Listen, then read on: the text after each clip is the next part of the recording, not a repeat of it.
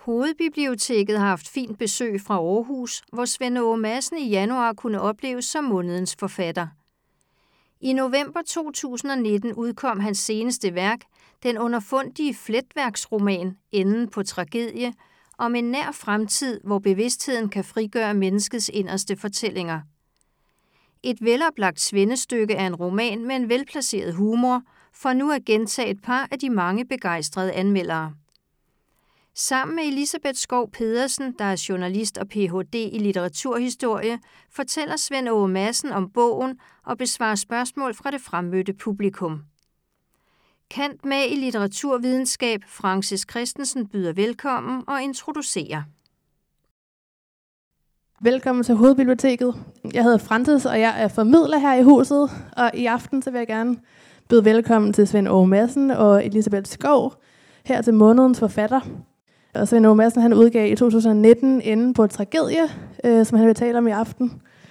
Og så inden at jeg giver ordet videre, vil jeg også lige gøre lidt reklame for vores nyhedsbrev, øh, Litterær Luksus, hvor I kan få boganbefalinger og arrangementsanbefalinger. Og der kan I tilmelde jer ind på hjemmesiden. Men giv begge to en stor hånd.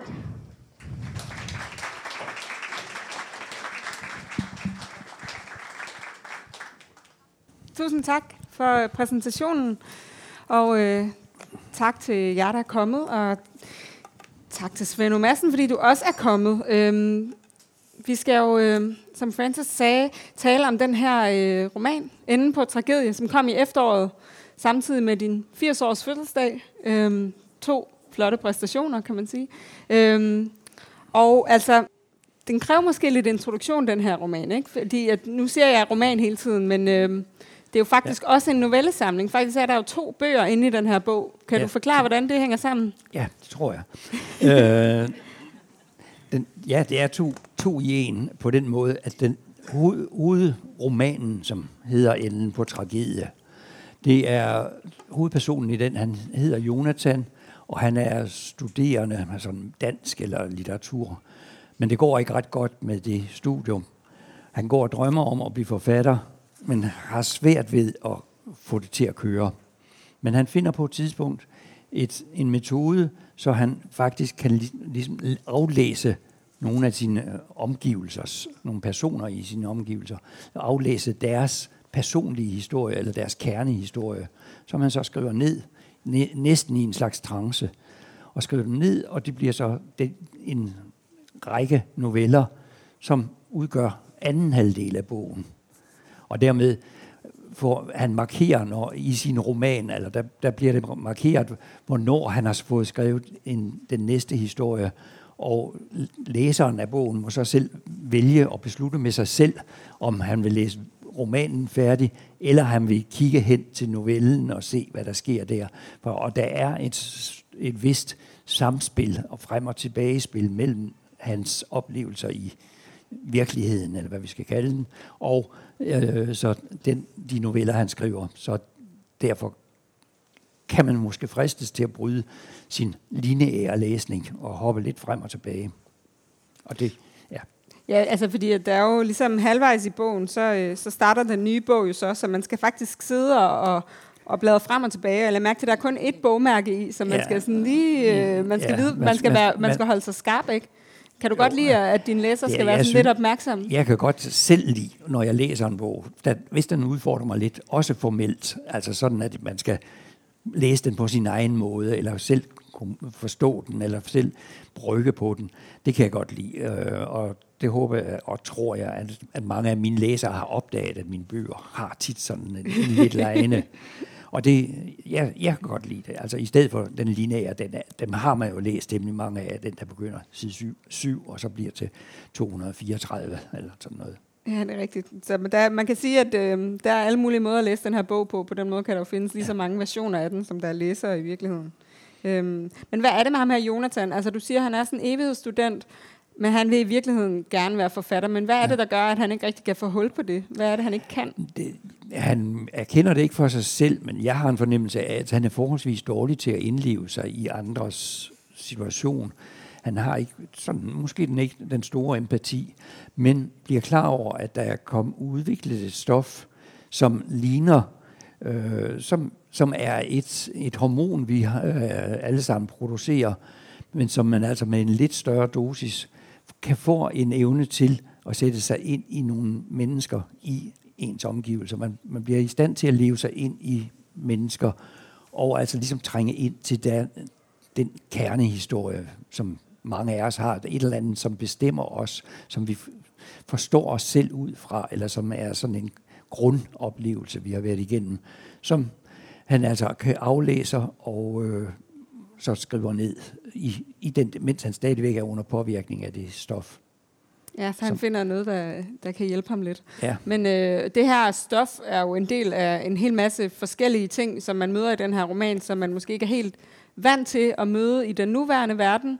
Øhm, selvom at romanen jo egentlig foregår, som det gerne er tilfældet med dine bøger i Aarhus. Også et Aarhus, der på nogen måder kunne ligne det, vi kender. Øhm, men som samtidig også har nogle, øh, nogle træk, der alligevel er lidt fremmede. Ja, og det, man, man får en fornemmelse af, at det, der står ikke rigtig nogen årstal i den, men man får en fornemmelse af, at det er et, et par år, eller lidt, lidt mere måske, fremme, at den foregår. Ja, det gør man. Og, og det er en af de ting, der er ændret, det er altså, at der er kommet et, et højere terrorniveau, øh, som også kommer til at spille ind og være en del af handlingen på den måde, at man arbejder vildt på at, at prøve at få begrænset terroren, og det viser sig altså også, at man har en metode, opdager en metode, som, som måske er den, der bevirker, at antallet af, eller, eller mængden af terror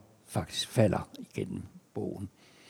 Så om det er den samme virkning, som den øh, Jonathan går igennem, det er ikke helt klart, men, men det kunne godt ligne noget af det, han, han skriver om. Mm. Som og det her øh, forhøjet terrorberedskab, det møder vi jo allerede ret tidligt i romanen. Øh, skulle vi prøve ja. at høre lidt fra begyndelsen af, af ja. romanen, hvor, ja. hvor I vil få et, et, blik af, øh, et blik ind i det her fremtids Aarhus? Ja, øh, Jonathan er religiøs. Han, I den første kapitel får, træffer vi ham. Han har lige været overværet en øh, gudstjeneste i Domkirken i Aarhus og forlader den. Hans far er præst, bliver vi klar over, og han er øh, altså under påvirkning af, af det også. Og han, men han har måske for at drille faren lidt, så man har sådan et, et drillagtigt forhold sammen med. Øh, der er han, abonnerer han på en tjeneste, der er til sender ham nogle sms'er, som hedder en kuk. Og han modtager, da han træder ud af domkirken og lige har hørt gudstjenesten, der får han et kuk, der, der siger, har du husket at håne din Gud i dag? og øh, argumentet der i, det er, at, at alle autoriteter skal selvfølgelig kunne bære at blive kritiseret og undersøgt og vurderet. Og det er vigtigt, altså ikke mindst med den øh, største autoritet, man kan forestille sig. Så han balancerer lidt på, at han er, både har været i domkirken. Han opdager, at han faktisk har tænkt på noget andet under domkirken, under gudstjenesten. Der, han har dagen før truffet en pige til en fest, som han blev temmelig optaget af, og han har faktisk under gudstjenesten tænkt mere på den pige, end på, på Gud. Så, så han er i lidt af et dilemma sådan på, på næsten alle sine livsplaner. Han går ind i, i en café og, tager, og drikker en kop kaffe, kaffe, kaffe øh, og der, mens jeg ventede på min café, café Være, bladede jeg i de fremlagte aviser. Dem har jeg her foran mig, takket være nettet. Og i mit forsøg på at vise, at jeg har styr på virkeligheden. Styr, styr på virkeligheden, det er store ord i min mund. Forsiden. I går var der et terrorangreb i Esbjerg, som havde kostet to livet. En kristen moddemonstration i udkanten af København, der resulterede i tre-fire alvorligt sårede. Ingen dødsfald. Stiften har en måneds opgørelse for hele verden. Flest dødsfald i Afrika, men også Mellemøsten var godt med. Næppe en dag uden mindst to-tre daglige sammenstød med adskillige døde. Sunnier mod kristne, kopter mod shiiter, en stor eksplosion i Detroit med utrolig mange omkomne, en endeligt antal endnu ikke opgjort. Bortset fra det var USA ellers sluppet usædvanligt billigt denne måned. De store allierede, de, De store, allerede meget omtalte hændelser i Hannover, Krakow og Pisa tyngede slemt i regnskabet for Europa. Udover dem forholdsvis få, alle med ensifrede antal ofre. Samtidig med, at det var nyttigt med disse oversigter, lod jeg mig irritere af mediernes trang til at indordne dem efter størrelse. En rekordliste, som svage sjæle kunne føle sig fristet til at kappes med. Hej Jonathan, hvordan går det med den agtværdige morder? Og det viser sig, at han får bliver møder en gammel ven, Leo, som har passet hans computer. Jonathans computer gik ned på et tidspunkt, mens han skriver opgave, og det er jo vigtigt at få den i gang igen. Leo har arbejdet med den, og, øh, og kommer altså ind i den samme café. Og så sidder de og snakker lidt, som jeg springer over, fordi det er ikke vigtigt for det, jeg vil, vil sige, eller det, jeg vil læse. Øh, de forlader caféen og går ned imod Jonathans bil. Allerede da Leo og jeg nærmede os inden af skolegade, stod det klart, at noget usædvanligt var på færre. Mange mennesker sammen blev stemlede, højrystede, ophidsede, endda nogen med pandeantænder, som ellers plejer at gå deres egne veje. Og en enkelt med haleantænde så jeg også. Genkendte ham som John Paul, en fyr, som jeg er til har hils på, uden at kunne trænge ind i hans verden. Men her, lige nu, skete der åbenbart noget, der overgik, hvad netsynet kunne tilbyde.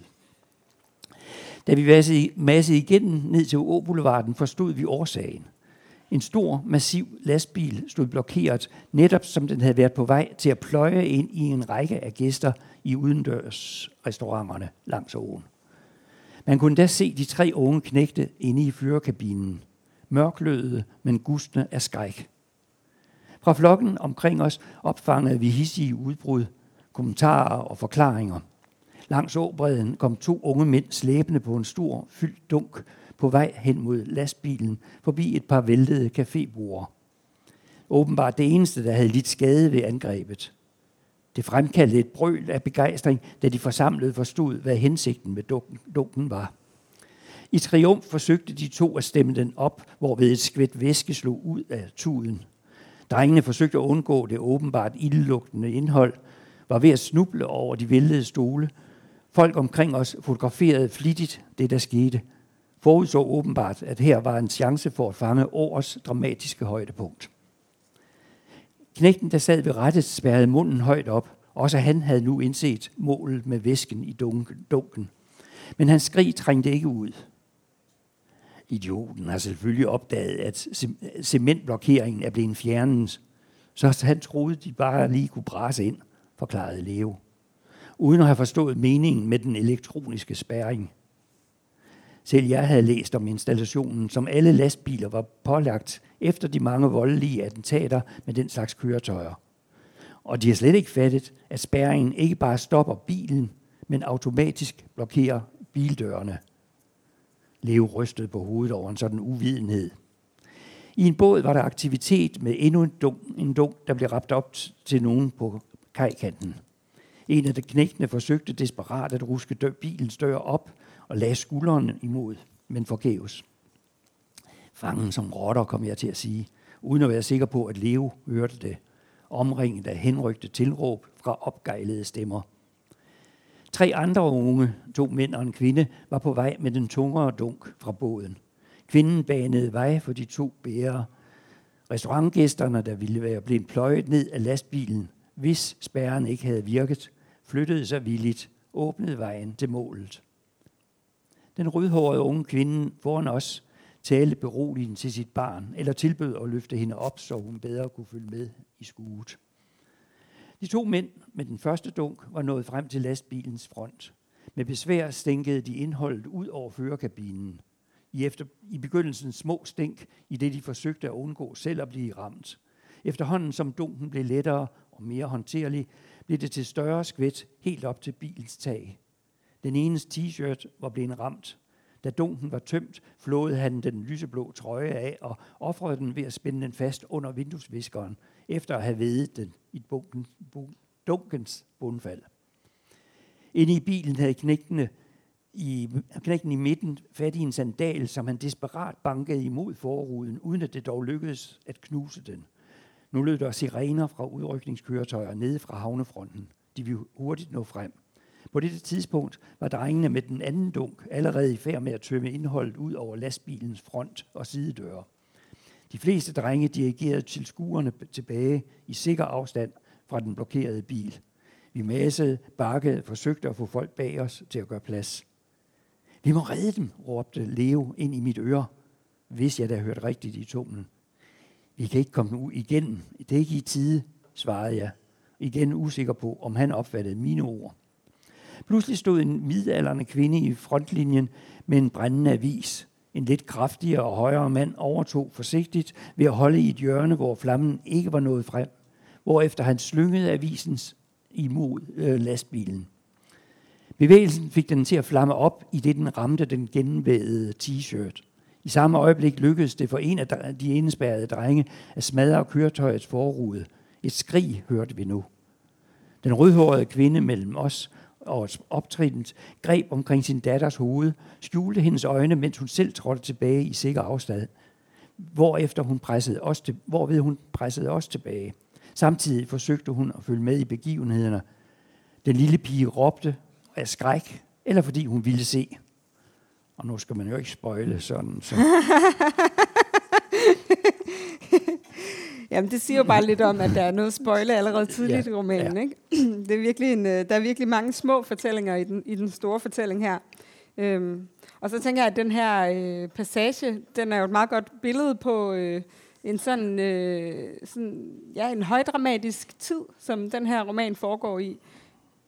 Jeg tænker også, at jeg genkender mange øh, sådan temaer fra nyhederne i øh, 2020 i den her roman. Terrorisme og religion, kønsidentitet fylder for eksempel også noget. Øhm, altså er det her en fremtidsvision, eller er det sådan en ekstrem version af vores samtid på en måde? Ja, jeg, jeg vil snarere sige det sidste der. Altså, sådan, altså det er stort set vores samfund. Der er ikke sket så meget andet end, end de tendenser, der er i gang nu, er måske blevet skruet lidt op. Mm. Altså, og det er stort set den ændring, der er sket. Og det er tit en metode, jeg bruger. Altså, jeg synes, det er spændende at se, hvor er vi på vej hen. Og forestiller mig, hvis det her fortsætter, hvis det bliver skruet op det her, hvordan får vi det så? Som øh, øh, øh, tit giver en, en god historie, altså en, en historie om vores identitet, og i hvert fald hvor, hvor, hvor vi er på vej hen, og hvad, hvilken identitet vi kan forvente at få efterhånden. Mm. Hvad vil du så sige, hvis du skulle beskrive den, den samtid, du har skruet op for i den her, øh, i den her bog? Hvad er det så for en samtid? Jamen, den, den er jo konfliktramt i forhold, i forhold til den forholdsvis trygge tid sådan for en, en generation siden. Altså, der, der er jo nogle vældig store udfordringer. Jeg har ikke taget, og det er, det er ret med vilje, jeg har ikke taget forureningskonflikten, fordi den er, ja, den, fordi den er svær, og den har så stort et tema, så den vil fylde det hele, hvis man endelig skal til at lære, skrive noget om den. Så den, den er, bliver ikke omtalt øh, særlig meget, øh, kun sådan i bisætninger. Men, men altså, nogle af de andre tendenser, I, vi er omgivet af, prøver jeg at fange, og prøver at håbe på, at der måske sker en udvikling og en forståelse af det, og måske en ændring af, af nogle af forholdene. Mm. Noget af det, som jo, altså som du også selv sagde tidligere, fylder rigtig meget øh, i den her skildring, øh, er religion, og som jo altså er kommet til at fylde endnu mere i den her, øh, den her nære fremtid, som romanen foregår i. Og der udspiller sig jo ligesom en kamp mellem ja, forskellige religioner, men også øh, ikke mindst mellem troende og ikke-troende. Og de troende kalder sig jo rent faktisk for non-ateister. Øhm, øh, øh, hvor det så også bliver pointeret i romanen, at ateist jo faktisk betyder ikke troende, så det er jo ikke ikke troende i virkeligheden. Ikke? Så der er sådan en hel masse øh, sådan forsøg på at definere sig i modsætning til de andre. Ja, øhm, jeg, tror, jeg tror for overvejende, det er den der kuk-sending, ja. der benytter betegnelsen, som, som altså føler, at det er lidt uretfærdigt, at, at de ateisterne er blevet benævnt som noget negativt. Og det er, det er jo unfair sådan set at starte ud. Så derfor hævner de sig altså ved at sige, kalde de troende non, ja. non-ateister, som antyder, at ateisme er det rigtige. altså, som de altså opfatter. Så den, det er den konflikt, som den der kuk prøver ja. at behandle. Og hvad, øh, nu sagde du selv, at, at Jonathan han måske står lidt i et dilemma. Hvor er han henne i den her øh, religionskonflikt? Han er, er, han er troende, det er der ingen tvivl om. Altså, til, han går i kirke, og han har og diskussion med sin far også om, om religioner, og er optaget af religion, men bliver måske noget påvirket af det der bombardement af, af kub, der piger til ham, og som sætter nogle af de gode gamle trospørgsmål sådan lidt under debat. Så han har måske ikke helt den, den faste overbevisning, da bogen er færdig. Nu kommer jeg så til at spøjle, i hvert fald på det, det, det der punkt. Jeg tror slet ikke, vi har tid til at spøjle alt, hvad der sker Nej. i den her roman, Nej. heldigvis. Der skal nok være en masse at opdage, øhm, selv når vi er færdige med at tale her. Øhm, så der sker jo en hel masse ud, øh, sådan udviklinger på samfundsplan i den her bog, og i den, den her, det her univers. Men samtidig kunne man jo også høre i den passage, du læste op her, at der sker nogle, der er nogle forskellige sådan, teknologiske øh, begreber og fænomener, som, øh, som man måske ikke lige øh, kender fra vores øh, virkelige samtid.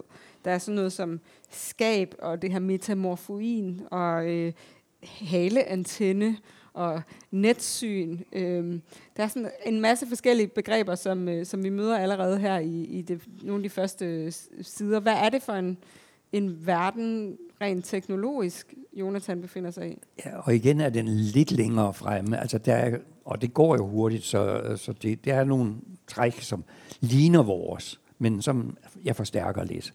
Og de bliver så uddybet i, i, i nogle af novellerne, for eksempel det der med, med netsyn. Mm. Og, øh, men, men altså ikke ret meget forskelligt fra det, det bombardement af teknologiske fif, som vi bliver konfronteret med hele tiden.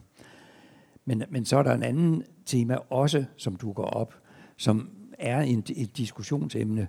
Det er altså, hvor, hvorvidt vi kan ændre os, som er en forholdsvis di, vigtig diskussion. Øh, Jonathan er selv optaget af, om han kan ændre sig, kan, kan få ændre sig, og måske endnu mere optaget af, om han kan få ændret den pige, han er blevet optaget af. For den pige er der et problem ved, at hun er tror, tror altså er troende inden for en retning, og er gift, men og har børn, så hun, er ikke, hun, hun, skal, ligesom, hun skal ligesom omvendes temmelig meget, hvis, hvis han skal få succes.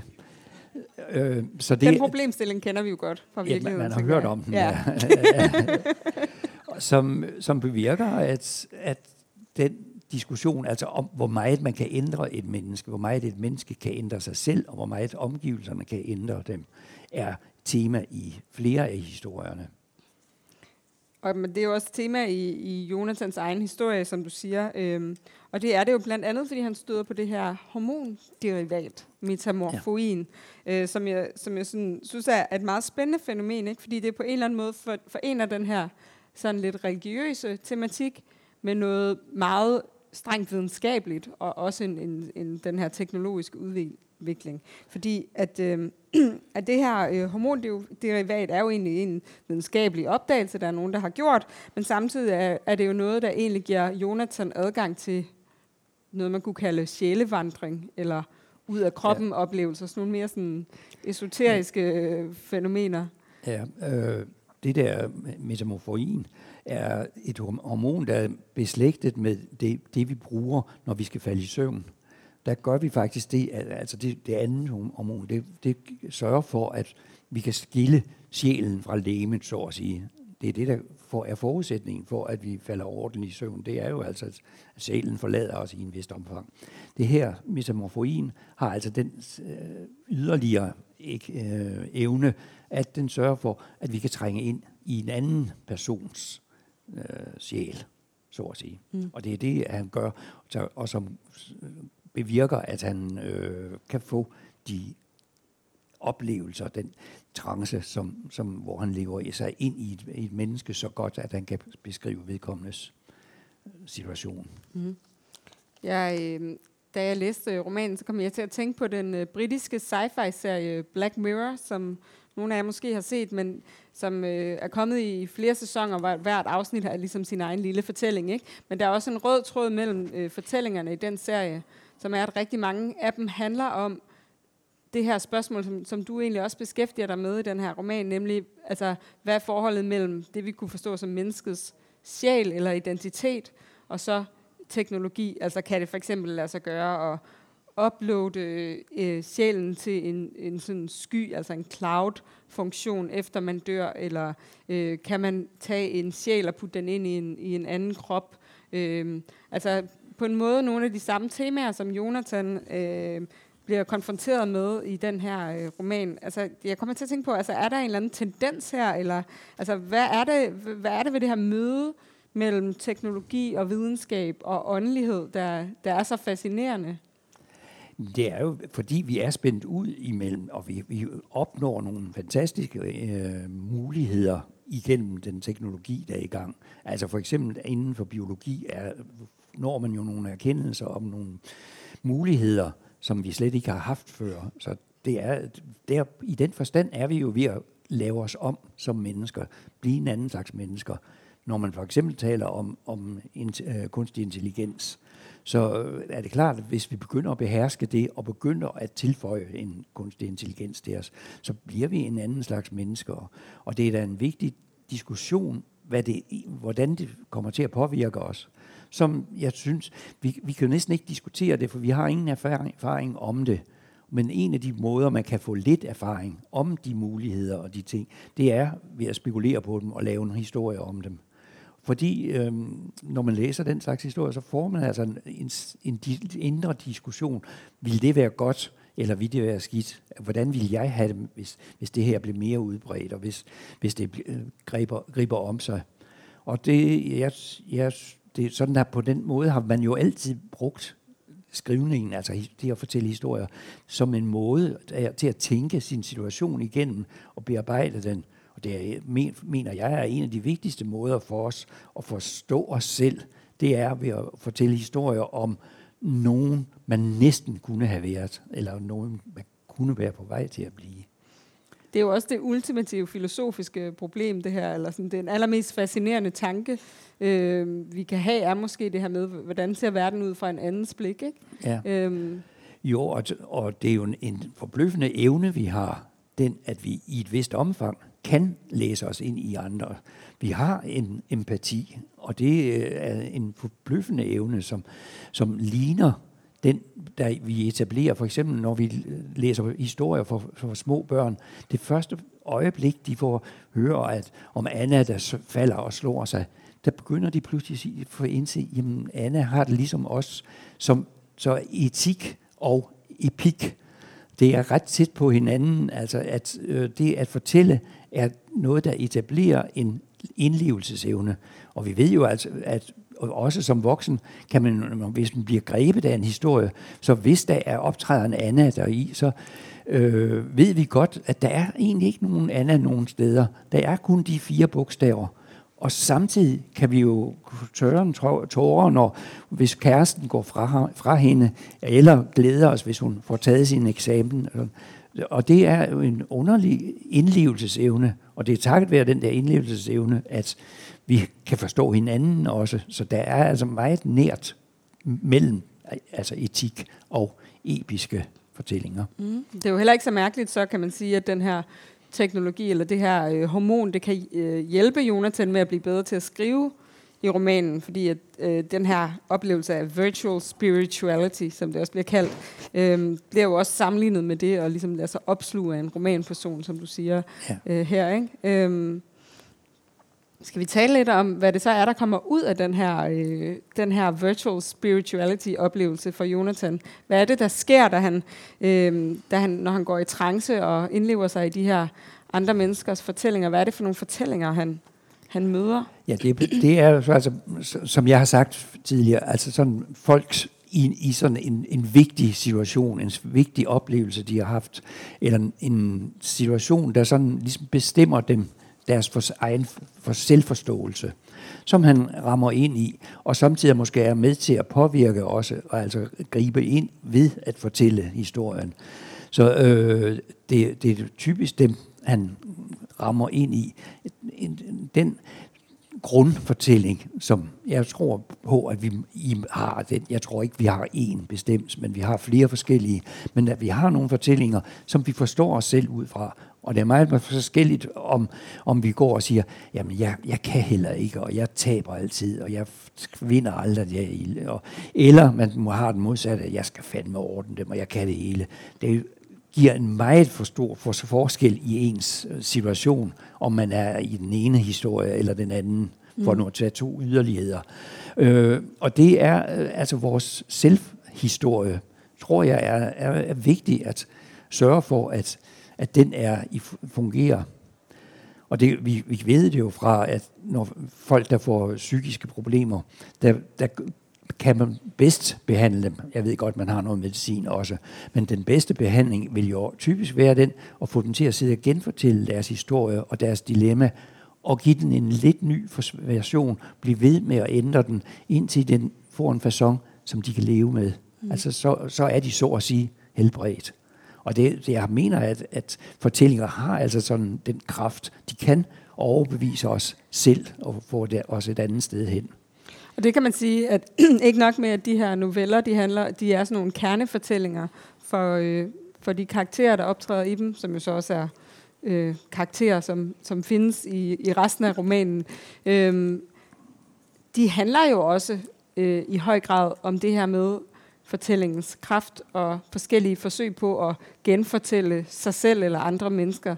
Øhm, skulle vi høre et lille uddrag fra, øh, fra en af dem, så kan man, vi måske øh, Ja, og jeg, jeg har valgt af, for, for ikke at få for mange personer blandet ind, så det bliver rodet, alt for rodet. øh, han, øh, Jonas han løber ind i Leo og Leos kone på et tidspunkt, den ham computernørden, som har skabt, du nævnte der, der er noget, der hedder skab. Det, man finder faktisk ud af, at Leo har fundet en dignot, han installerer, når han reparerer en computer, så installerer, kan han installere en lille, øh, det, det er næsten ligesom en, en øh, cookie. Han kan installere en lille sim, som kan sende signal over til, til Leo, så han kan følge lidt med i, hvad, hvad vedkommendes computer nu laver. Øh, som er en proces, som, som minder lidt om den, det, det her er den teknologisk, men minder lidt om den Jonathan foretager, hvor han altså gør det af åndelig vej, læser de andre. Ja, de spionerer, spionerer begge to, kan man ja. sige. Novellen hedder, øh, han møder altså, øh, Jonat, Jonat, han møder Leo, Leo. og Gro, og som, som er konen, og de, der er et eller andet spændingsforhold mellem dem, som han ikke rigtig kan lure, og som han som begynder at blive interesseret i. Så han prøver faktisk en gang, at han prøver at lave en historie, der lever han sig ind i Leos situation, så godt som han nu kan. Og vi får altså kun de første tre sider, eller sådan noget lignende. Man må i første omgang forestille sig en mand, der vrider sig i smerte i sengen. Han vrider sig, han lider, men han gør det i stillhed. Ikke fordi han er hensynsfuld, absolut vil beskytte sin kone, der ligger i sengen ved siden af. Nærmest tværtimod. Han lider i stillhed, fordi han for enhver pris vil undgå at vække sin kone. Og ikke fordi han ønsker at beskytte hende, sikre hende mod bekymringer, eller bare sørge for, at hun får en uforstyrret nattesøvn. Tværtimod. At han undertrykker sin elendighed skyldes, at han simpelthen ikke ville kunne holde ud og skulle se hende, tale med hende, hvilket uværligt vil drive dem ud i endnu et af disse udmavne skænderier – som er den egentlige grund til, at han vrider sig. Han kan ikke holde ud, at hun skal ligge ved siden af ham. Han kan simpelthen ikke længere klare at skulle opholde sig i nærheden af hende. Han kan imidlertid ikke bare liste ud for at lægge sig på sofaen. Hun hører det, og det ustoppelige helvede vil bryde ud. Eller en øresønderrivende tavs muggenhed vil brede sig mellem dem. Det har ikke altid været sådan. Selvfølgelig har det ikke det. Han vil naturligvis ikke begynde at lægge sig side om side med en kvinde, han afskyer. For 15 år siden, da de begyndte at lægge sig til at sove mave mod ryg, elskede han hende. Han, han kan dårligt huske det, og i hvert fald ikke forstå det. Men sådan må det have været. Han elskede hende. Hvorfor elskede i hende er nok mere præcist. De lagde sig ved siden af hinanden, fordi de var glade for hinanden.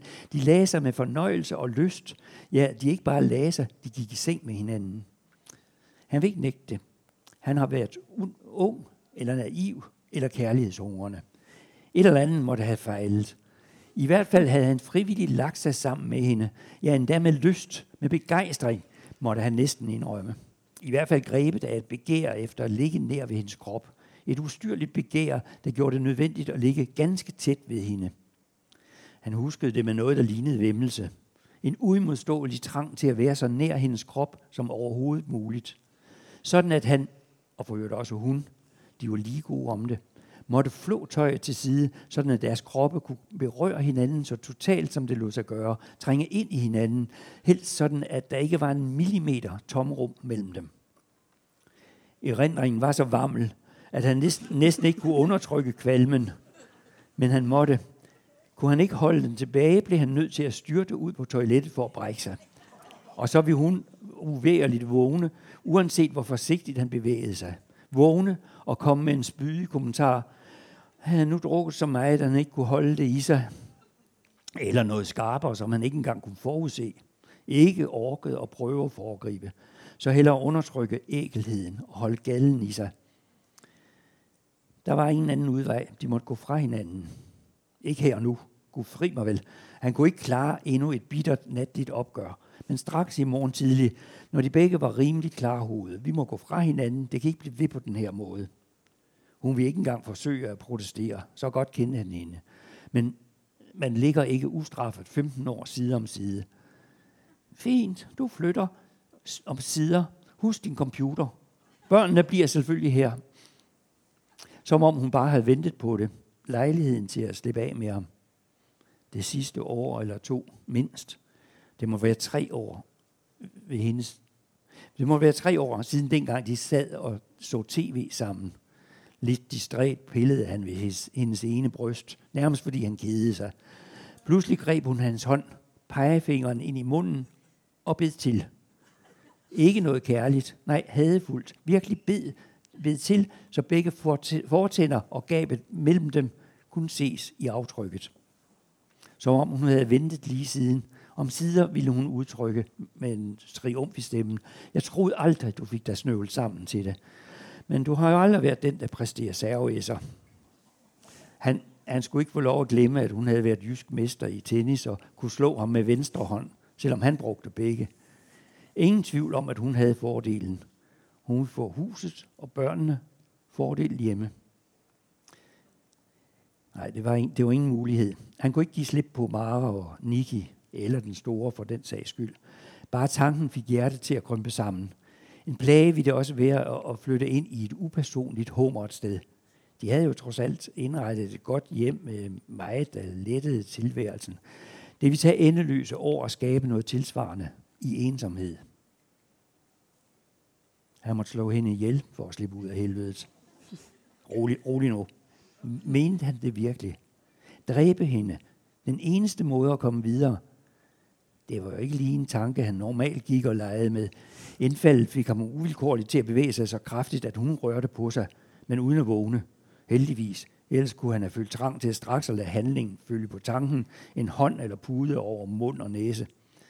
Men nu han i hvert fald ædru. Det her var vigtigt. Han måtte myrde hende. Den eneste fornuftige løsning. Tag det helt roligt. Han havde vel før leget med tanken, uden at tage den alvorligt, men ikke den her gang. Nu er det virkelig alvor. Dyb alvor. Dræbe hende. Nødvendigt. Eneste udvej. Han var et begavet menneske. Han altid betragtet sig som et begavet menneske. Ikke noget overilet. Der var ikke meget vundet, hvis han blev mistænkt og pågrebet og dømt.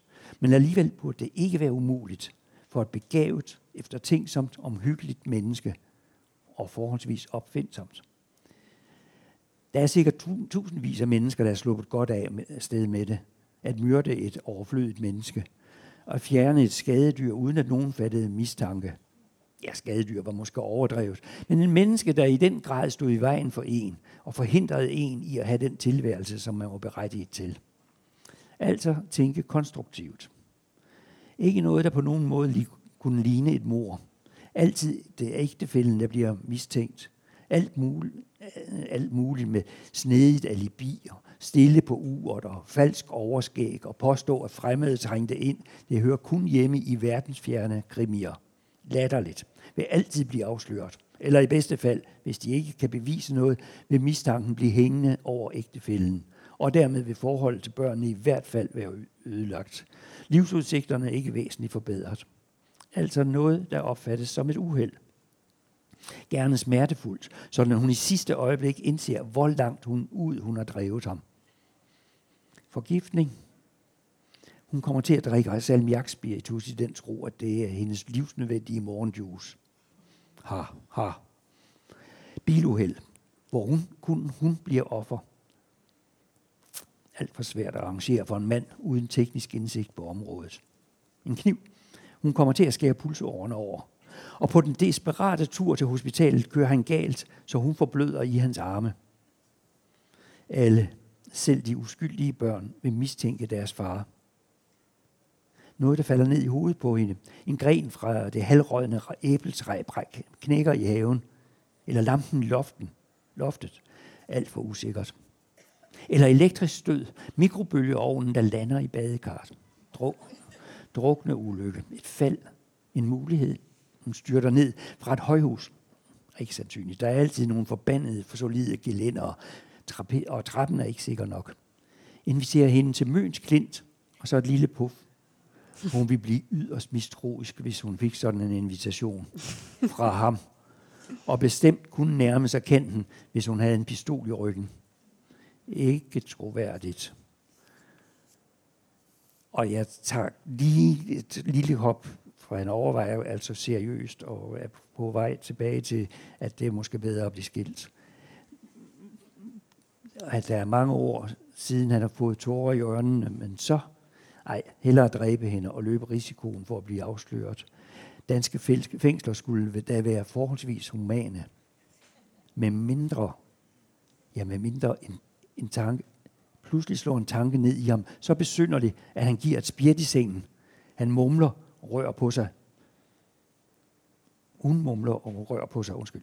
Han ligger ubevægelig, først med tilbageholdt åndedræt, så vælger han at trække vejret dybt og regelmæssigt, den hurtigste måde at få hende til at sove videre. Det lykkes ikke, og ikke længe efter udstører hun nogle smågrønt og genoptager den regelmæssige brusen på kanten af snorken. Så uschammerende, at hun ikke ville være bekendt at aflevere det, hvis hun bare forsøgte at bilde ham ind, at hun sover. Alligevel vender han nogle minutter for at være helt sikker, før han vender tilbage til det chokerende indfald. Indfaldet. Han tøver med at formulere det for sig selv, så besynderlig er tanken. Er, er der en tredje mulighed? I stedet for at slå Gro ihjel, eller forlade hende, kunne, kunne han... Det er virkelig en modbydelig pille, pille at sluge. Kunne han give sig til at elske hende? Tak. jeg, jeg vil prøve, for, for lige at vise sam, samspillet mellem novellen, så vi lige læse en anelse af et møde, han har. Endnu et møde. Øh, hvad fanden, mand? Hvad har du gang i? Leo, computernørden, stod og trummede på døren, havde åbenbart endnu ikke lært at bruge den avancerede teknik, som kaldes en ringklokke. Hvad taler du om? Trilemma for helvede. Hvor kommer det skide, det skide ord fra for øvrigt? Findes det overhovedet? Har du hacket dig direkte ind i mit hoved? Dybt ulovligt. Det må være dybt ulovligt. Det slipper du ikke godt fra. Stjæle direkte fra min hjerne. Dig, ingen andre er klar over det. Jeg inviterede den ophissede mand indenfor. Hold kæft, hvor er det pisse ulovligt. Ane ikke, at man var nået så vidt, har selvfølgelig hørt om, at man kan scanne folks hjerne, og, men så uden at jeg overhovedet blev spurgt eller mærket det. Jeg har ikke set noget apparat. Nej, det, er, det er for sygt. Jeg ved ikke helt, hvad du taler om. Først ville han ikke sidde. Nu sad han på kanten af stolen, men jeg skulle ikke tro, jeg kunne snakke ham til ro. Hvordan tror du, det er? Først regnede jeg jo med, at det var en almindelig historie. Jeg læser ellers ikke historier om en fyr, der ligger og vrider sig i sengen. Pludselig opdager jeg, at det er sgu ikke en historie det er faktisk mig. Mig, der ligger og vrider mig. Mine tanker. Jeg har fucking haft præcis de tanker. Nogle af dem. De skal ikke komme. Du skal ikke komme og påstå, at det bare er noget, du har fundet på. Det kan ikke lade sig gøre. Jeg kan genkende dem. Fandme, det er mine tanker. Skulle jeg ikke genkende dem? Mine egne tanker. Jeg har ligget og tænkt de ting, og for øvrigt bliver Gro nævnt ved navn. Så mange er der ikke, der hedder Gro, ud over min Gro. Og børnene, du kan ikke snakke dig fra det. Pisse hammerne ulovligt. Først ville han ikke have en kop kaffe. Nu sad han med et glas, enkelt, enkelt glas af min billige whisky. Bare for at få lidt ro på. Det trængte han til. Selvfølgelig overvejede jeg at slå hende ihjel. Jeg indrømmer, det er ikke ulovligt, så længe man bare tænker på det.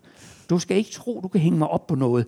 Sådan har de fleste af os sikkert tænkt, for sjov eller lidt i alvor, men uden at røre en finger i den retning. Men du kan ikke tillade dig at mester ind i mig, suge min tanke ud.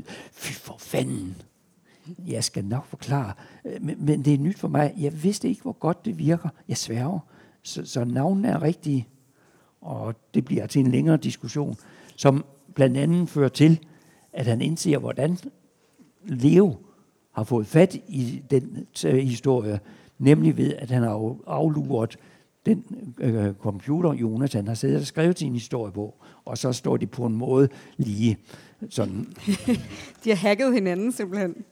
Det er vildt nok. Øhm, jamen, jeg synes, øh, det er jo, det er jo forrygende, og der kan, der kan man jo hurtigt se, hvordan de her øh, to bøger i bogen fletter sig sammen på alle mulige umulige måder. Øhm, den her fortælling, Trilemma, den handler jo virkelig om øh, fortællingens øh, sådan forandrende kraft og magt, kan man sige. Ikke? Øhm, der er også en anden øh, fortælling, der handler om en kvinde, hvis mand får hukommelsestab, og det, der benytter hun så chancen til at, at give ham en ny øh, identitet, som måske øh, øh, har lidt mere succes end, end, og kreativitet, end han havde før. Øhm, tror du, at man sådan i virkeligheden også kan øh, fortælle mennesker om, ved at ligesom give dem en ny historie? Ja, jeg tror på det i, i et vist omfang, og jeg tror, at vi hele tiden vi gør det, når vi snakker sammen. Altså hvis vi kom, får en, en ordentlig samtale, så, så påvirker jo vi, vi jo hinanden. Hvis ved at måske at fortælle sin egen historie, smitter der noget af fra den.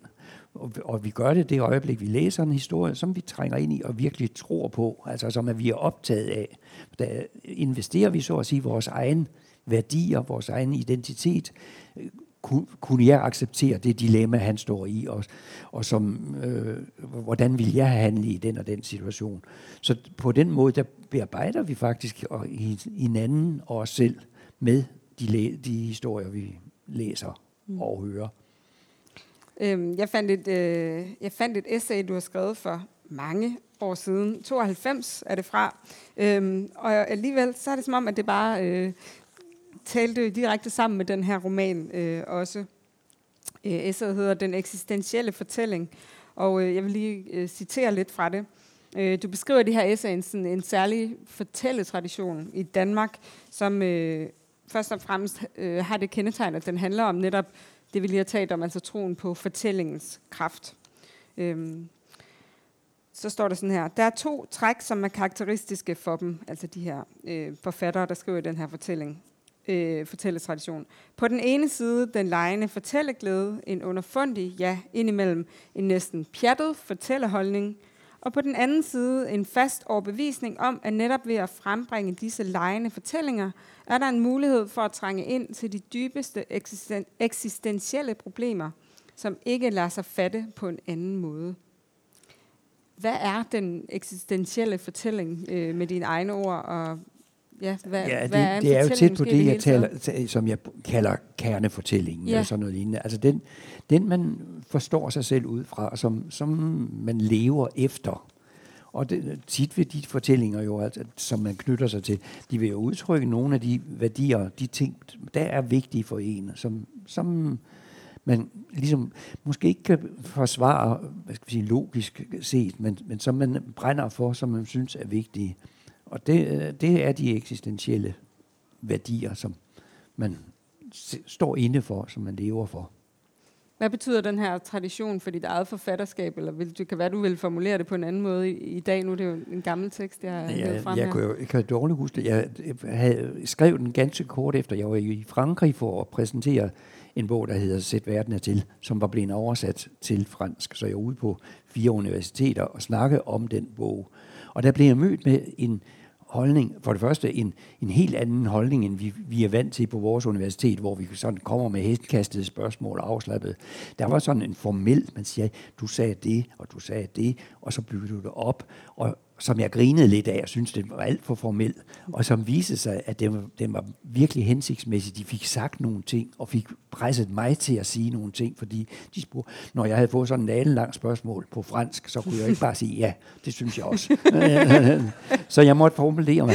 Men der, jeg blev mødt med en holdning, det var nogen, der læste dansk, ja, men, de, men altså trods alt ikke kun så meget dansk, at de læste mig på dansk. Så det, de, mm.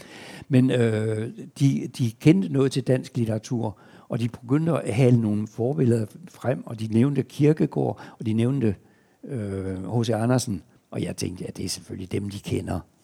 Men på, de påviste så også, at den bog, jeg har skrevet, set verden, jeg kender ikke ret meget til Kirkegård direkte, altså på den måde. Jeg har ikke læst vældig meget af ham. Jeg har selvfølgelig mødt ham udenom på forskellige måder. Folk, der har talt om Så jeg opdagede pludselig, hvor, hvor påvirket af Kirkegård jeg er, og den bog, Sæt verden er til, som har så nogle forskellige holdninger, nogle fem, fem mennesker, der fortæller forskelligt, og ser forskelligt, som næsten er det samme, som Kierkegaard med, gør med sine øh, pseudonymer, sætter historier op mod hinanden. Så pludselig bliver jeg altså øh, kirkegårdianer ved at sidde og høre nogle franskmænd. Og det samme med, med den der lejene, som de påviste, og som de kendte fra fra H.C. Andersen, og jeg har heller ikke læst H.C. Andersen meget intenst. Jeg har selvfølgelig ikke kun undgået ham, men altså, jeg, det er ikke sådan en, der har påvirket mig, jeg vil selv nævne. Men jeg har læst vældig øh, Willy Sørensen med meget stor begejstring, og Willy Sørensen har læst H.C. Andersen med meget stor begejstring. Så det er, pludselig kunne jeg opdage altså en, en dansk tradition, to forskellige sproglige øh, lejende, eller måder at tilnærme sig sproget på, som, som fik mig til at skrive den der at, at der er altså noget, som er den danske ånd, eller noget lignende, som vi kender fra, fra den litteratur, der har betydet noget. Altså ikke, og i mit tilfælde altså ikke direkte, men simpelthen fordi vi er vi, altså gennemsyret af øh, en kirkegård-tankegang med, at, at vi vælger, og vi har vælger frit og, i et vist omfang. Og øh, og den, den der lejende, som vi, vi, er, vi er mere pjattet i på en måde i vores, mange af vores øh, forfattere, som, som har sådan en, en underfundig lejende tone, som, som jeg tror, vi har fået blandt andet fra vores litteratur, som selvfølgelig har fået det, fordi det er var ånden i tankegangen og i der. Men altså på den måde, der oplevede jeg at blive opmærksom på, at jeg var dansk ved at komme til fransk og ved at blive oversat til fransk. Mm.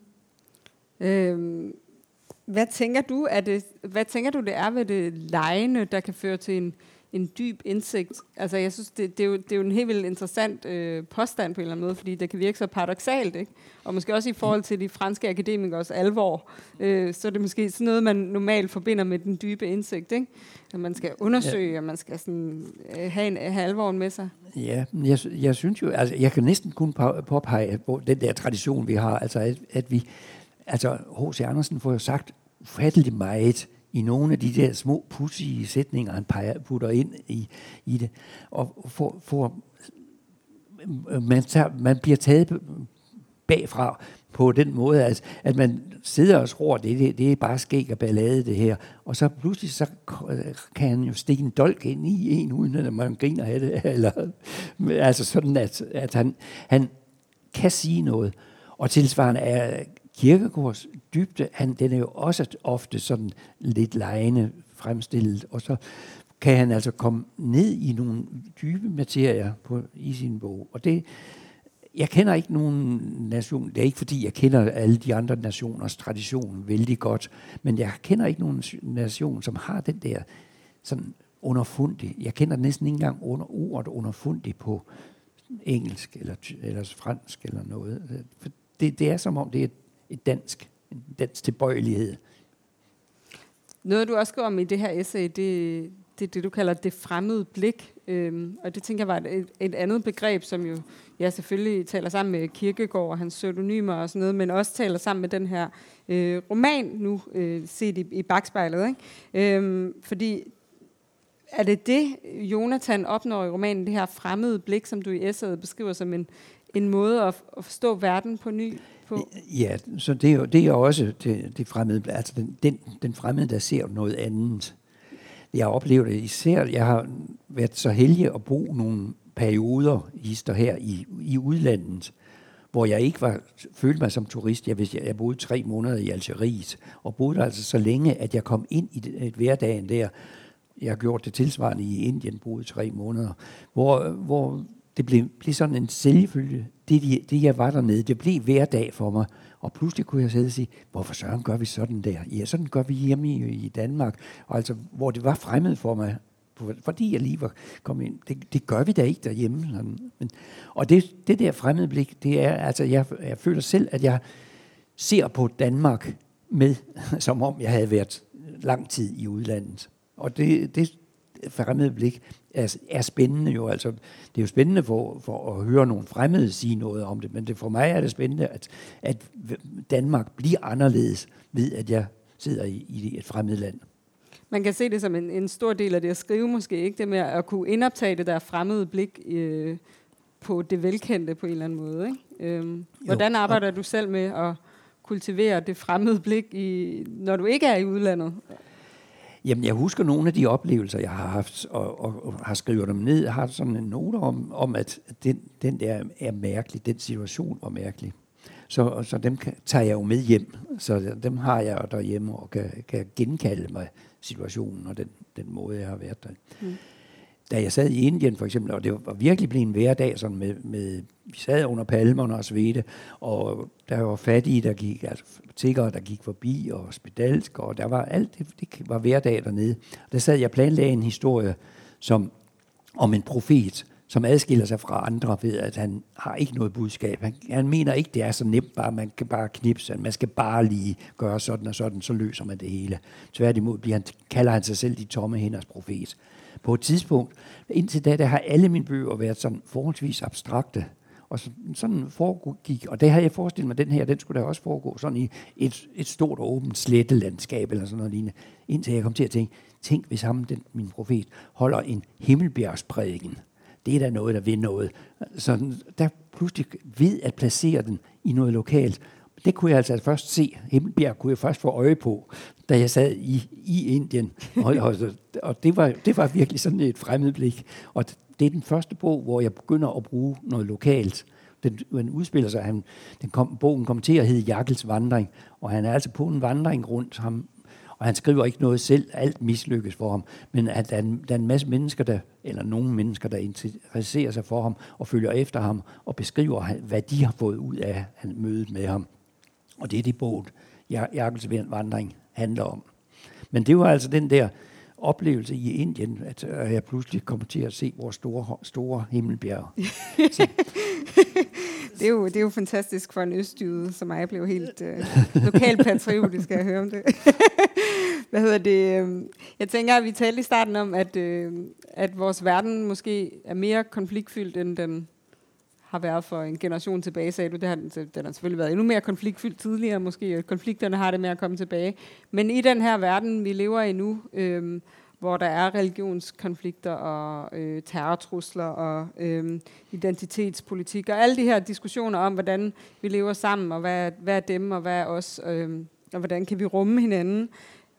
Hvad er det så for en slags fortællinger, vi har brug for? Er der nogle, nogle særlige sådan, fortællinger, du tænker, vi har brug for i dag? Nej, jeg har lagt mærke til, at de fleste af mine fortællinger faktisk er sådan temmelig optimistiske. Altså selvom det lyder øh, dystopisk noget af det, jeg starter i, så er selv den her, der, der, der løsner det problemerne sig jo. Og det er jeg blevet spurgt om uh, en del gange i den senere tid, blandt andet fordi Aarhus Teater lavede en teaterversion af Se dagens lys, som er blevet fremstillet som en utopi. Nej, ja, en utopi er den altså en fremtidsbeskrivelse. Men, men øh, folk vil gerne gøre den til en dystopi, og den, når de så beskriver den, så har de en, der er der egentlig ikke noget dystopi i den. Den er ligesom meget en utopi, altså en beskrivelse af det gode sted. Øh, og det er, synes jeg, er, har jeg opdaget er karakteristisk for mine bøger. Det er ikke nogen, det er ikke nogen beslutning, men at, at mine bøger faktisk tit har et forholdsvis positivt budskab, når man kommer igennem nogle af vanskelighederne.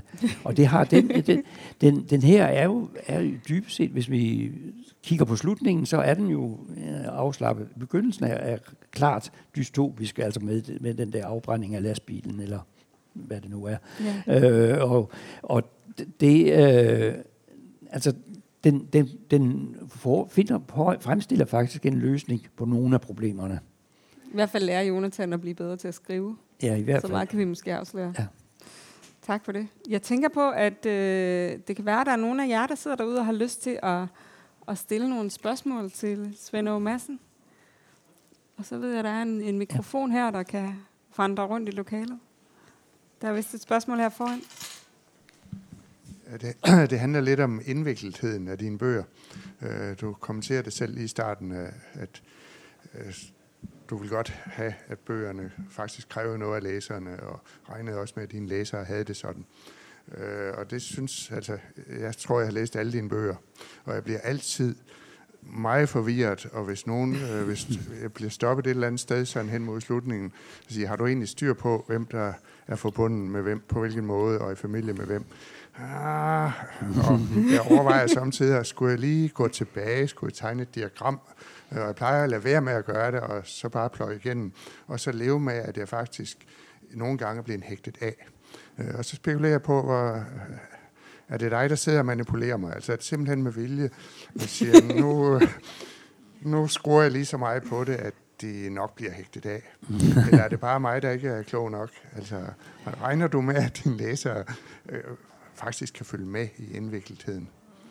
Ja, jeg, jeg, nej, jeg tror, jeg tror ikke, at man har styr på det, at man, når man er færdig på, på det hele.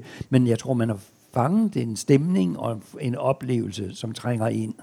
Og det, det er tit forudsætningen for, at, at, man, at det er en stærk oplevelse. Det er mere det, at man er blevet rykket eller over et, et sted hen, snarere end, end det, at man har fået en klar forståelse og kan fremstille noget klarere. Og det synes jeg er, er litteraturens øh, force. Det er, at den kan altså fange os i stemninger og trække os ind i, i ret dunkle områder, og stadigvæk kan vi, stadigvæk kan vi være fascineret og fanget og, og, og prøve at leve, leve med. Og det, det er i hvert fald tilfredsstillende for mig som læser. Jeg kan godt lide bøger, der sådan piger mig, som jeg måske ikke lige får, bliver færdig med første gang, eller som jeg ikke, hvor jeg, hvor jeg har fået en oplevelse, uden at jeg måske kan udtrykke kvaliteten af den, eller indholdet af den. Er der flere spørgsmål?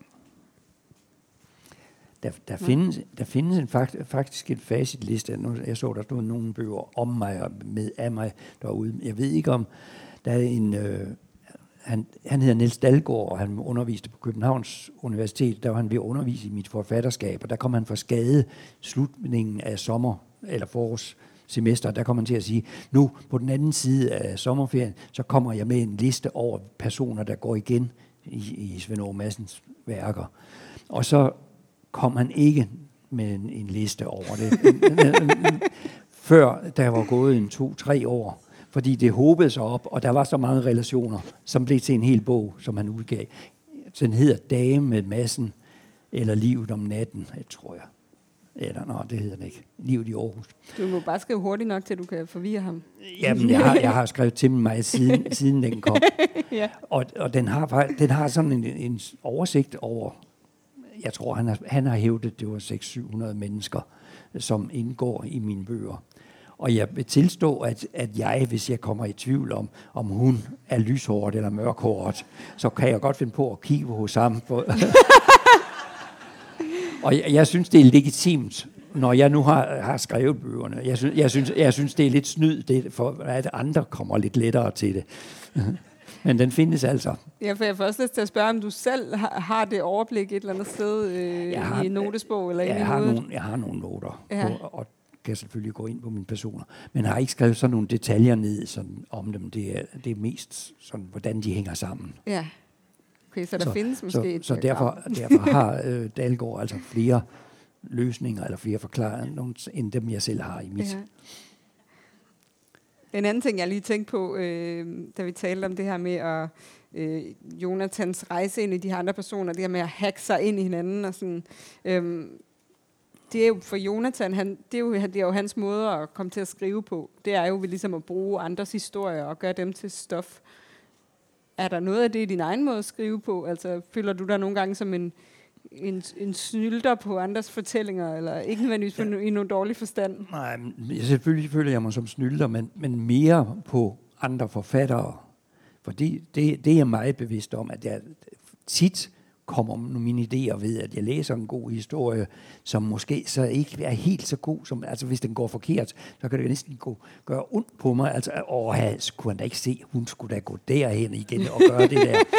og så, så kan jeg jo så tage på mig og vælge at skrive den om, den, den bog. Og så bliver den bearbejdet så meget, så han ikke ser, at jeg har stjålet den fra ham. men men der, er, der er mange, mange af mine idéer, de er udsprunget af, af min læsning også for eksempel formelle idéer, hvis de leger med noget, og så tænker jeg, det kunne jeg jo egentlig også godt, og måske kunne jeg gøre det lidt sjovere. Men det tror jeg er noget, alle forfattere vedkender sig. Alle forfattere, jeg kender, de læser meget og, og bliver inspireret og, får lyst til at lege videre. Det, der jo så også sker med Jonathan, det er jo, at hans egen identitet måske bliver lidt udfordret i, i, i det, han lever sig så meget ind i andre.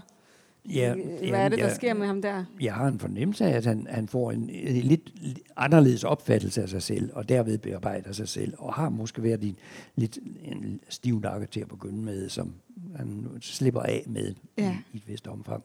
Ja, så det kan man også bruge øh, litteraturen til at løsne sig lidt op. Ja. Er der nogen, der øh, sidder og gemmer for noget, de gerne vil spørge om? Nej? Jeg må gerne spørge udenom også. Jeg mener, ja, det behøver ikke være til bogen, eller, eller det, vi har siddet og snakket om. Det er helt banalt. Øh, så vidt jeg hørte dig fortælle et eller andet sted, at du har et kæmpe katalog af idéer. Øh, og nu er du 80. Øh, det er også Erik Skyrm Nielsen har lavet sådan øh, en bog med dig på et tidspunkt, hvor du sagde, at du skulle bruge 240 år, hvis du skulle, hvis du skulle nå igennem dine idéer. øh, er der noget, at køre dig videre? Er der mere på vej? Ja, jeg, jeg er nok op på 260 år nu, ja, hvis okay. det så, det, så det er en Sisyfos arbejde. Øh, jeg blev selv, selv opmærksom på på et tidspunkt, at jeg håber dem de der idéer op. Der kommer nogle idéer, og så det skal det selvfølgelig skrives ned. Det må da ikke gå tabt for efterverden. Øh, så jeg skriver ned, når der kommer nogle indfald, og der kommer jeg så pludselig til at tænke på, at jeg når aldrig at få dem skrevet. Så jeg ligner sådan set en, sådan de gode gamle puger, pengepuger eller noget lignende, som, som for eksempel Dickens har, har beskrevet sådan. Jeg ligner dem, bortset fra at det altså er idéer, jeg samler i stedet for penge. Øh, og det, så det var jeg jo så parat til, at altså, så må, det må jeg holde op med. Og så tænkte jeg, at det, det var nogen historie om en, der opdager, at han er sådan en, en notepuger. Så, så, så skyndte jeg mig så at skrive ned, og så, så, kunne, så kunne jeg jo godt se, at jeg var fanget i den, den måde at reagere på. Ja, har du lavet sådan en prioritering og sige, jamen her, den her, den skal jeg i hvert fald have brugt, og dem her, den kan sådan Nej, nej det, det kan jeg ikke. Altså, jeg gør det, når jeg ikke har, er i gang med noget. Altså, hvis jeg har afleveret et, et værk, så begynder jeg at lege, se, hvad for nogle idéer, der, der mest rører sig i mig af forskellige art. Og så sker der ofte det, hvis, hvis jeg har en idé af en slags, og en anden af en, en anden, hvis de støder sammen, så kan de pludselig formere sig ved at, at komme ind til hinanden, og så kan det pludselig blive til en historie. Og det gør jo så, at arbejdet er endnu større. Der er godt og vel 2400 noter for øjeblikket. Altså de står som enkeltfiler. Og, men, men hvis jeg så skal parre dem, så tage en tilfældig og sætte den sammen med en anden, så er vi altså op på over 4 millioner par. øh, så der kan jeg jo godt se, at der begynder at blive endnu sværere at komme igen. Så jeg får dem ikke parret alle sammen. Men øh, min, min min øh, redaktør var over at besøge mig, og der kom vi til at snakke om det her. Jeg havde fortalt det til en avis, eller hvad det nu var. Og der kom vi til at snakke om det, så måtte de jo op og se min computer, se, se alle de der noter, som jeg havde, og jeg bladede i det, og de, de syntes, det var lidt skægt, og kom så med den tanke, at man kunne jo udsende en samling af et ganske lille uddrag af det. For det, det, det er slet ikke, ikke overkommeligt at trykke det hele, men altså bare et lille... Og det, mit første skræk, det var, jamen så kan jeg jo ikke bruge dem, altså de der idéer, hvis jeg fyrer dem af. Og så fandt jeg ud af, at det kunne jo være, at jeg kunne vælge nogen ud, som jeg kan indse, jeg aldrig får skrevet. Og der, derfor begyndte jeg så at, at læse lidt igennem sådan hister her, og vi gerne have nogle forskellige karakterer, forskellige typer af dem og opdagede nogen, som jeg fuldstændig havde blæst ud, og, så, øh, og begyndte at sige, at den skal i hvert fald ikke med, for den kunne da blive til noget ved os. Men jeg har faktisk lavet en sådan en, en sammensætning, som jeg har sendt ind til Gyldendal, sådan et udvalg på deres opfordring, for ganske kort tid siden, en uge siden eller sådan noget man kan også sige, at det kan godt være, at du føler dig som en idépure, men det er jo meget generøst, at der så er så mange forskellige fortællinger i, i en bog her. Ikke? Det er jo, jo, jo, og det er jo ikke sådan at gjort med øh, én idé. Altså ofte skal der, jeg, ved, jeg kan ikke tælle det op, men der kan godt være 50 forskellige idéer, der er involveret i det her. Ja, det vil jeg da sige. Det er der mindst, ja. må der ja, være. Ja. ja. Der var et spørgsmål derovre. Hvilke nulevende forfatter er du fascineret af? Øhm, jeg kom til at tænke på Michel Houellebecq, så jeg kan vide, om du læser ham, og hvad du ja, synes om ham. Jeg, jeg læser, læser ham, og ikke så begejstret, som, som mange er. Jeg synes, han er dygtig, og, og, men bryder mig ikke om hans arrogance eller livstræthed, som jeg synes er så gennemtrængende. Så altså, jeg læser ham, og fordi jeg synes, han er dygtig og, og spændende. Men det er bestemt ikke en af dem, jeg vil nævne som mine favoritter.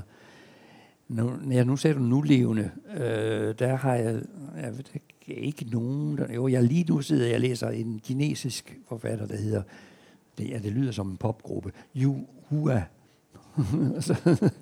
øh, han har skrevet nogle, nogle, øh, ja, nogle spændende bøger, og noget, der undrer mig, det er, at han har fået lov at skrive dem. Han er kinesisk borger, fordi han er ret kritisk over for det kinesiske system. Så han har skrevet nogen, som har fanget mig. Men øh, altså, ellers er, er der kolossalt mange forfattere, som øh, interesserer mig, og som jeg læser, og, og skal have, når de kommer, kommer, hvis der kommer en ny bog af dem på dansk. Eller på et sprog, sprog jeg kan læse. Tak. Måske kan vi lige nå et spørgsmål mere, hvis der er nogen, der... Nej? Det er også helt fint. Jeg håber, I, øh, i får lyst til at, at kaste jer over bogen i hvert fald, og prøve at få øje på nogle af de mange idéer, der, der er involveret i den, øh, og som har parret sig med hinanden, hinanden i denne bog og fået nye idéer til at opstå. Øh, og øh, så håber jeg, at I på nogen enten kan holde styr på den, eller lade jer desorientere fuldstændig af den, hvilket jeg også tænker er en, en del af oplevelsen. Ikke? Det håber jeg, hvis, ja, det håber jeg stærkt.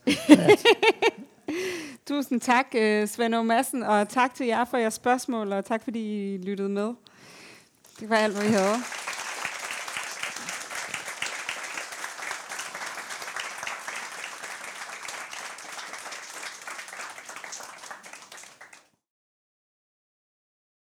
Du har lyttet til en podcast fra Københavns Biblioteker. Du kan finde flere podcast på bibliotek.kk.dk-lyd eller skriv månedens forfatter i søgefeltet i iTunes, din podcast-app eller på Spotify.